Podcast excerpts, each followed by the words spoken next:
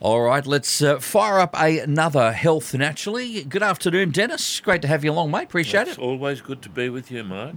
Now, last week we started in a reflective mood, and you kind of want to continue that vibe, but which is fine with me. Yes. Sort of looking back over your career as much, and you've made the point that you feel that you may have been able to change the face of herbal medicine, that whole scene in Australia.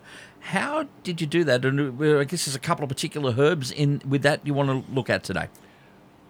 I would love to answer that, but it would take me all day. But very quickly, the way that I believe I contributed to altering the face of herbal medicine was to bring its explanation into the modern world and to introduce some very medical type of herbs that hitherto had not been practiced or even used in Australia.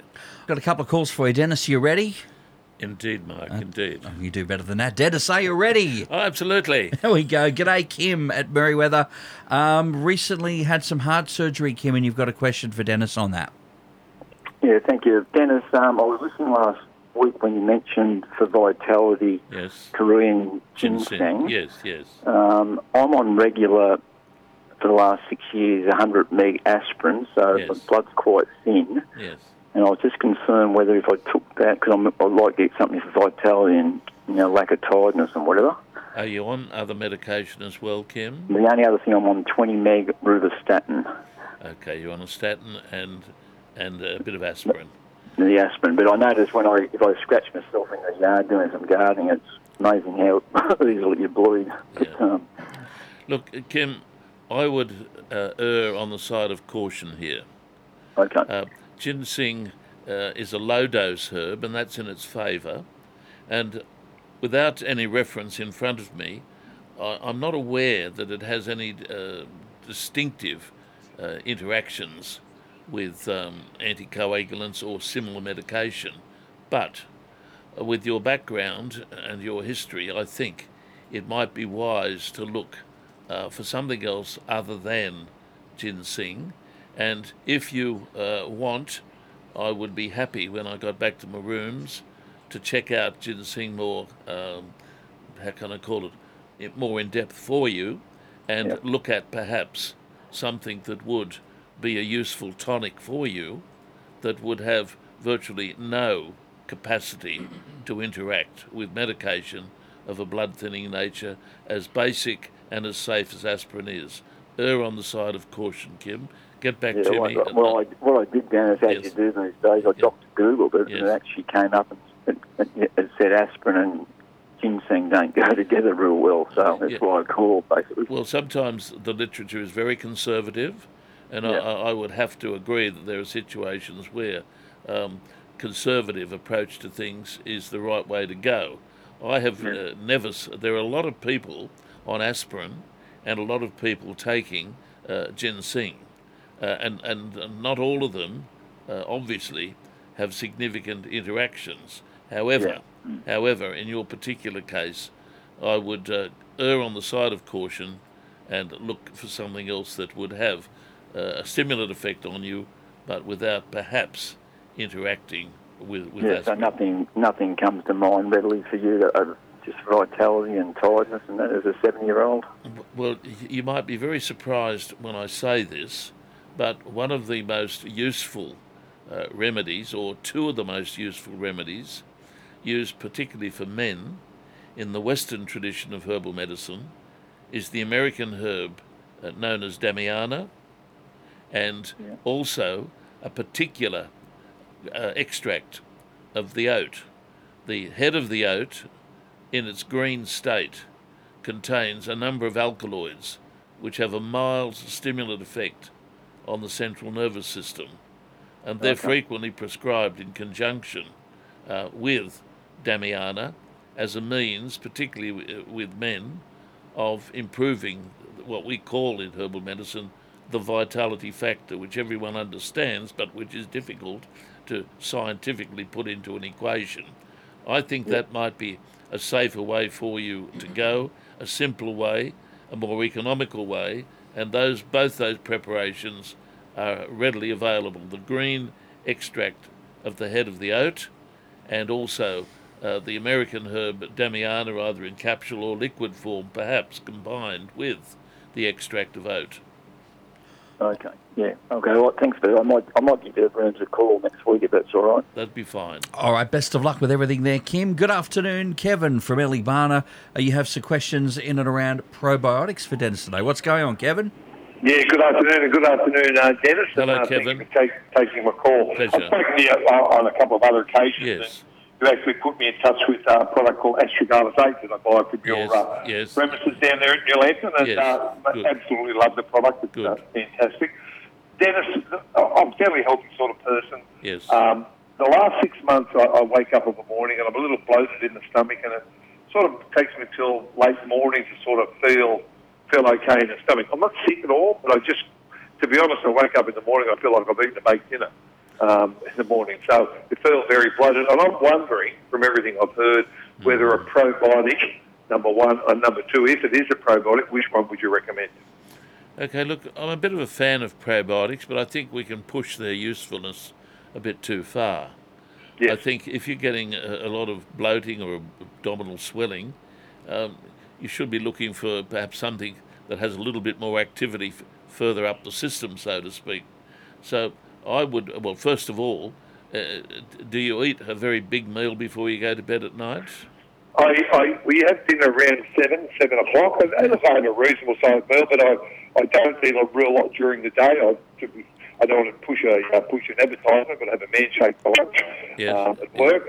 And then I might pick a little bit in the afternoon, but I'm not crazy, no, not at all. But just for the last 6 months or so. Okay, and your gut functioning, particularly your bowel functioning, is okay, regular? Yeah, no problems at all. Okay, are you on any medication? No, zero. Okay, look, what I would suggest is a couple of simple things that you can initiate yourself. First of all, I'd suggest you go to your pharmacy or a health food store and get basically what's called a digestive enzyme. Right. Now, digestive enzymes I've found useful with many of my patients and clients in improving, put it simple, the breakdown of food by supplementing or complementing the body's own digestive chemistry. I give that a bit of a go. The second thing is this. In herbal medicine, herbs that are very bitter are renowned for their ability in promoting better gut functioning. The bitter herbs have a history of use in that role. So herbs, for instance, like golden seal would be very useful. Again, a supplement in encapsulated form. Golden seal's an American herb, and in Western herbal medicine tradition, it has multiple benefits on the gut. One of them is that its bitterness stimulates all the secretory activity of the digestive organs. I think if I were you, that's the way that I would be looking. The use of, say, some digestive enzymes for the upper gut activity, particularly that's which commences, say, in the stomach, and the role of the bitter herb golden seal to augment that of the digestive enzyme, but particularly also to have the benefit all the way through the system to rectify, if you like, any functional things that are creating a bit of this. On the other hand, something as simple, if everything else doesn't do well, something as simple as using a preparation based on peppermint. You can get a preparation from your pharmacy called Mintec. That is basically an encapsulated preparation which is very good for conditions of the gut characterised by wind and abdominal distension. So there are a couple of ways of looking at that. Sure, okay. Don't use them all at once. Just work through each one. If you stumble across one out of the three that does the job, well, fine, you don't need the others. All right, perfect solution. Do it till it stops working, Dennis, you reckon? I reckon. All right. Good afternoon. Robert from Cessnock, you've got some jumpy legs for Dennis today. What's the story? Yes, when I go to bed at night, I don't get them during the day, but when I go to bed at night, my legs are just full on, like, jittery, jumpy legs. Okay. And I find it very hard to get to sleep. People have recommended magnesium, but it don't work. Doesn't work? Okay. Have you been taking the right dose of magnesium, Robert? I was on a, I got a Nature's Own brand from the chemist. It was a high-strength magnesium. Okay.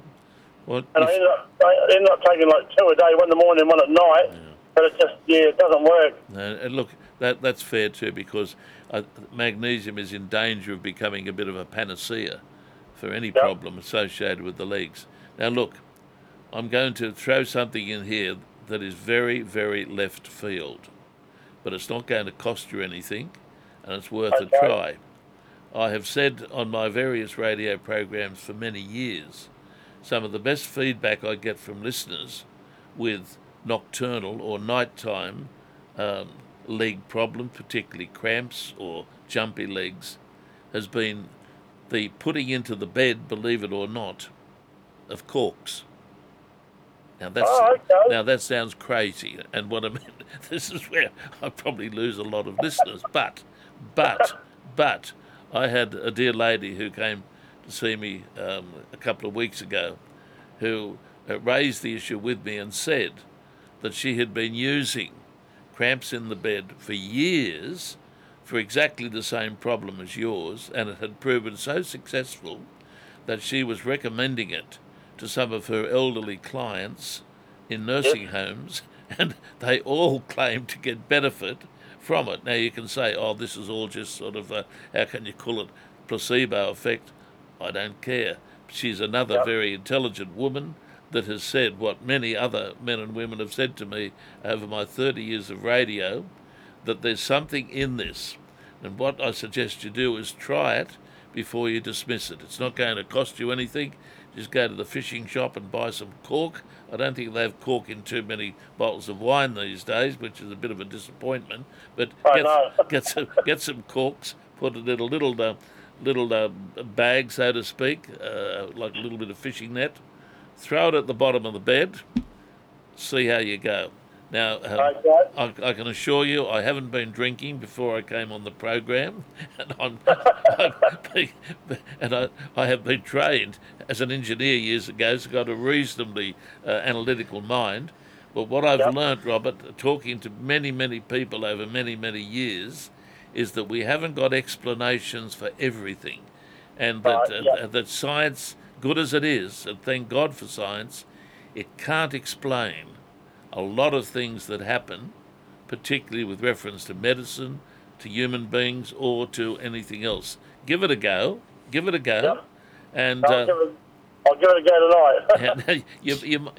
you might find, I don't know whether you've got a partner or whether you're married or whether you sleep with someone, you might find that it's not the best thing in the world for sleeping with people, having a bag of corks at the bottom of the bed, but who cares if you get a good night's sleep? To be fair, Dennis, I'll be happy for the jumpy legs to go. I mean, they might be getting the recipient of that, Robert. So I mean, you got to pick your poison, haven't you? Yeah, no, but my wife doesn't enjoy it too much. You know, it's just, you know, I keep active during the day in my lawns, you know, and whatever, and at night I can sit there and all of a sudden I'll be watching TV or my legs just. I just keep really jumping legs, and I've got to bounce my legs for like 2 hours for it to settle down, you know, and then I go to bed and, they just twitch and jump everywhere, and I've got to get back up and bounce them again, you know? You'll be the best case to try this on. If you were to get back in a couple of weeks' time and say, look, I've won the lottery, my legs aren't jumping, the whole of Newcastle will have sold out of corks, I can assure you. Let us know how you get on, Robert. Let us know. All right, best of luck, mate. Health Naturally with Denis Stewart, rolling on towards 1 o'clock this afternoon. And, well, good afternoon, John at Edgeworth. You have we're still sticking with the corks thing, but you've got a different remedy for the bouncy legs. What's going on, John? Yeah, hey, Dennis. G'day, mate. You might remember me with Fleur. Oh, we were treating her for that sandfly bite. I do. She ate cream and everything. She passed away. Yeah. She passed away, in June 22, of dementia. I had her in care. Yeah. Anyway, I fixed her with in 1979, I suffered with cramps bad. Yes. And a lady friend of mine, actually my boss's wife, she told me camphor, and you put it in a camphor block and put it in the stocking. Yep. And anyway, that was helped and a lot. And then another old lady told me about a cake, a soya cake of Lux or any of those good quality soap, and don't take it out of the wrapping, and put that in with it too. So I've had that for them both in there for years and years now, and solved the problem. Well, there you go. Excellent stuff. Appreciate it. And I think that there are a lot of things, as I've said, John, that are difficult to explain scientifically, but when you get people like yourself, and I do remember you, when you get people like yourself and others reiterating that a condition, an uncomfortable condition, can be helped by simply doing something as simple as what you've done or using corks as others have done, well, what can you say? What can you say? All the best for you, John, and good afternoon, Ros, from Shoalway. Quick one for you. You're also giving a big tick of approval to having the corks in the bed as well. Yeah, hi, Dennis. Hello, Ros. I was given this remedy years ago from an old professional fisherman. Yes. And I suffered badly with leg cramps, yes, mainly. Yes. And he said to me, get some corks and put them in an onion bag. And I thought, oh, yeah, okay. Yep, yep, yep. So I got the corks, didn't get an onion bag, but I put them in an old pantyhose, just the bottom part. Oh, yes, yes, yep. And I carried them, and they worked. Yes. And a friend of mine who's a very good sewer, yes, she made me a little bag, which yes, you probably call like a marble bag. Yes. It had just a fabric in the front and looked like a mesh at the back, and yes, I carried that with me. Yes. I went to home in Ireland, yes, I went to Melbourne, and I yes, took that with me everywhere, and it worked. Good on you, Ros. Look, and you can probably get the corks from the stores that do, I'm not sure about health food stores, but the places that do home brew kits and things like that, they'd have them as well as fishing. Yeah, that's great. But look, just to hear you confirm what I've been saying and what others have been saying, is very comforting and very supportive, because, as I've said, a lot of those sceptics out there who question everything that I say will think this is a bit of a field day. They will say, I told you he was a quack. Well, call me a quack if you like, but what you've just said has been reiterated by so many people over the many years of my practice and programs that it's comforting to hear that, and thank you so much, Ros, for ringing in. Oh, Dennis, wait till they hear your thoughts on politics. I mean, if they thought healing isn't bad enough. Anyway, best of luck, man. Thanks for that, Ros. Jenny from Outer Bay just also pointed out cork tiles. Any thoughts on that versus just the corks? Look, cork is cork. Okay. Try to keep it as simple and as like fishing shops still have cork things to wrap your fishing lines on. It doesn't matter. A cork is a cork in whatever form you like. All right. Denis Stewart is here for a couple of minutes. If you have a question, we can probably squeeze one, maybe 2 or 10 more in. And because, Denis, a lot of chatter about the champagne corks popping earlier. Well, they're the best, of course. They're the best. And I believe that you'll be doing that very thing very shortly, a very, very special birthday coming. Absolutely. My dear wife has a birthday this weekend. She won't mind me saying that. Too bad. It's her birthday, and we have in the refrigerator at home a bottle of Moët that's been there for some time. Now, any listeners that know anything about champagne will know that Moët's not a bad drop, so to speak. So on my wife's birthday, we will crack it open, and we'll probably keep the cork. It's still a way of getting corks, but a very expensive way. So happy birthday, my dear. We will share together the bottle of Moët tonight. Yeah, so the question is, will you both be either swinging from the chandelier or who's going to have the lampshade on their head and dancing on the table? Well, I don't think it'll be my wife, put it that way. Right, so Dennis is the one. He's the party animal. But you did mention, we kind of sort of said we can wrap up. We're being a bit reflective again. You mentioned that you may have made a few changes over your time in the herbal medicine scene, and a couple of particular herbs that you'd like to mention. Well, that's a very good question, because... You wrote it. Well, these are your notes. Reflecting back, when I started practice in herbal medicine quite a few years ago now, Mark, the system of herbal medicine that was practiced here was very Anglo, and that was good, but very much based on a stereotype selection of essentially Western Anglo-American herbs.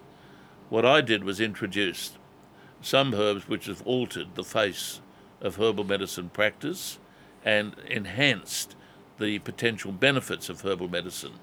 And probably the outstanding remedy that I introduced is the herb that I have occasionally mentioned on this program, and the name of the herb is Vitex agnus castus.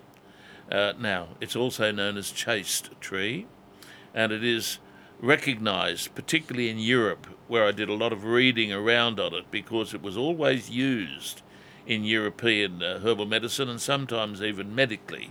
The book by Dr. Rudolf Weiss that I frequently mention on the program has an excellent section on Vitex agnus castus, which I studied and took up, and I also read a text by an English herbalist, Geoffrey Whitehouse, where he at that stage was using Vitex agnus castus.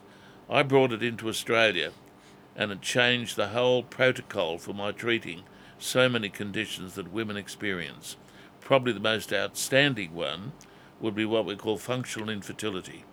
That is where some dear women who have been trying to conceive for many years, well investigated, and nothing has emerged as to why they cannot conceive. Their partner is okay. All the goods are there on both sides, but they have agonised in not being able to conceive.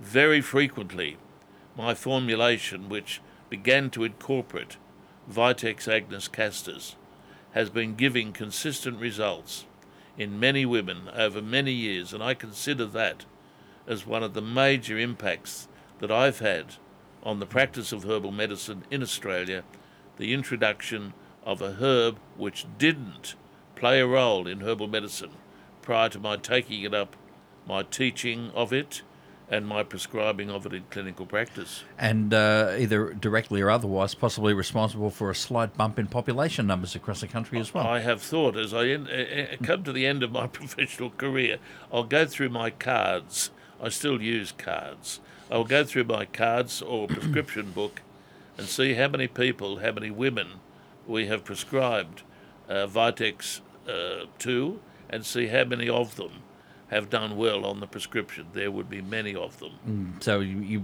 able to get a rough idea of statistics, as in percentages maybe?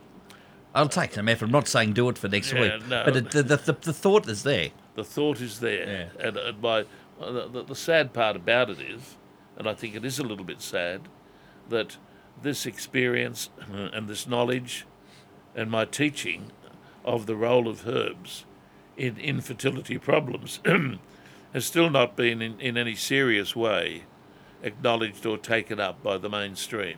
And I think this is sad.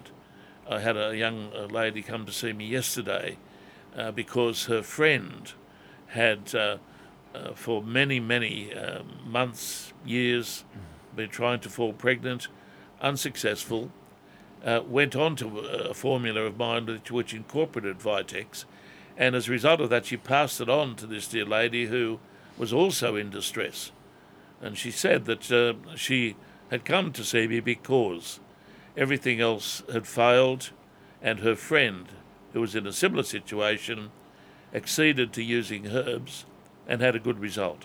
I guess what I'm saying is, I think there's an opportunity even for empathetic medical practitioners to at least mention to their distressed patients who may be getting nowhere with the sophisticated treatment, the very good treatment of the mainstream, at least they should be aware that there is perhaps an option which normally, in my prescribing and many others now, would incorporate the herb Vitex agnus castus. Looking at the herbal medicine scene generally, because as you said, it when you came into it, it had somewhat the blinkers on, right? Yep. Is there more of a, not so much a sharing of ideas, but more of an acceptance now than when you bought in that, look, you know, we can look further afield than our knowledge base? Yeah, that's a very good question. I came out with that one. I'm very impressed, Mark. What happened many years ago, I think in about 1990, there was a committee set up called the Web Committee that was set up by the government to look at what was called alternative therapies to see whether or not they warranted registration. Herbalists were called upon to go to the meeting to be interviewed and to put their case for registration. When we went, we were totally outgunned. The gentleman that questioned us, asked sensible questions, but what we found was they knew more about the scientific explanation of herbs than we did. Herbal medicine was not at that stage, in any way, as far as I'm aware, taught with any credible scientific basis. I was just a young practitioner and had been trained in engineering, and so I determined that what I would do is introduce at least a modicum of scientific explanation to how herbs work. And so I introduced to the herbal medicine curriculum of the National Herbalist Association of Australia a degree of science under the heading of pharmacognosy. Pharmacognosy is the term that's used to describe a study of active principles in herbs. From that point onwards, herbal medicine began to become more credible, and as a result, in my teaching in particular, has attracted many medical people over the years to listen to an explanation of herbal medicine. Some of those practitioners I can name now, but I won't, take on the practice of herbal medicine because there is a more, how can I call it, defined explanation behind their action. All right, I'm sure throughout this year we'll learn a little bit more about that journey. So pencil it in, Dennis. We've got to do this. It's an interesting topic. All right, thanks, Dennis. As always, a great chat. Health Naturally, we'll be back next week as well, okay? Thank you, Mark. Keep those corks. Thanks for listening to this podcast from 2NURFM at the University of Newcastle. You'll find them all at 2NURFM.com.